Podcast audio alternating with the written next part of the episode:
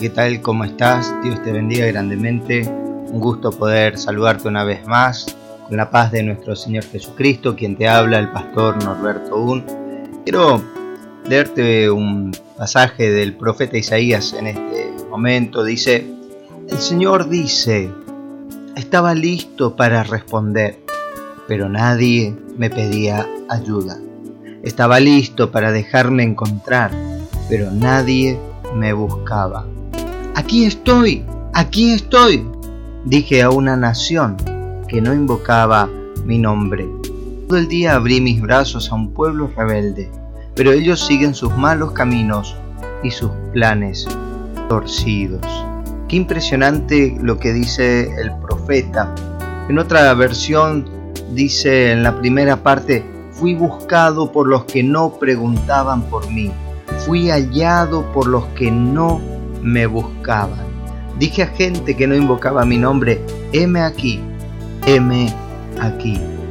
Importante que es estar atentos a lo que nos pasa en la vida y a las señales que Dios nos manda y a la actitud, al corazón, al pensamiento de Dios que no cambia de continuo, siempre es un pensamiento de bien, de misericordia, de bondad hacia el hombre, hacia la mujer, él no se olvida de los niños, Él no se olvida de los adolescentes, de los jóvenes que a veces sienten y piensan de que nadie piensa en ellos.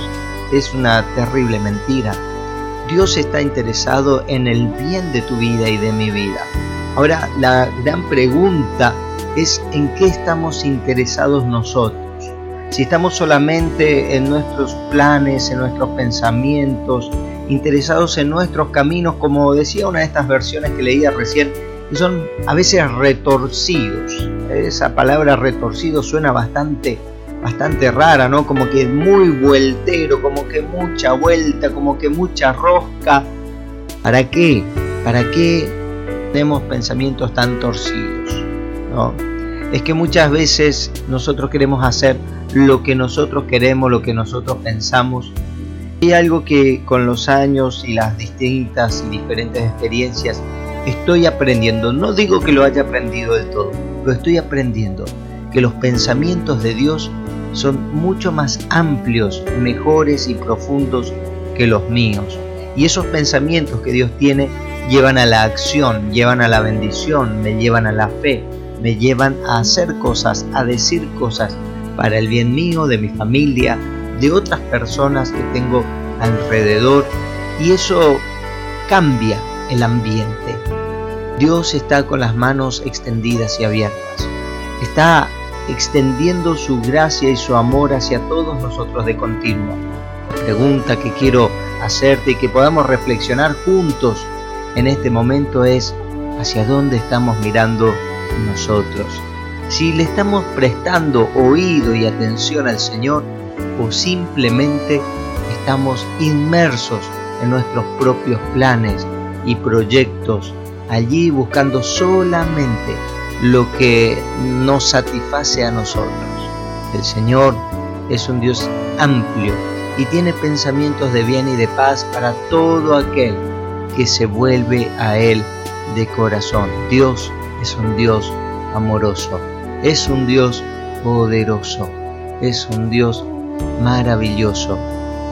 Me encantaría de que cada uno de los que escuchan esta palabra pudieran comprobar por experiencia, por la vivencia de fe, lo que te estoy diciendo.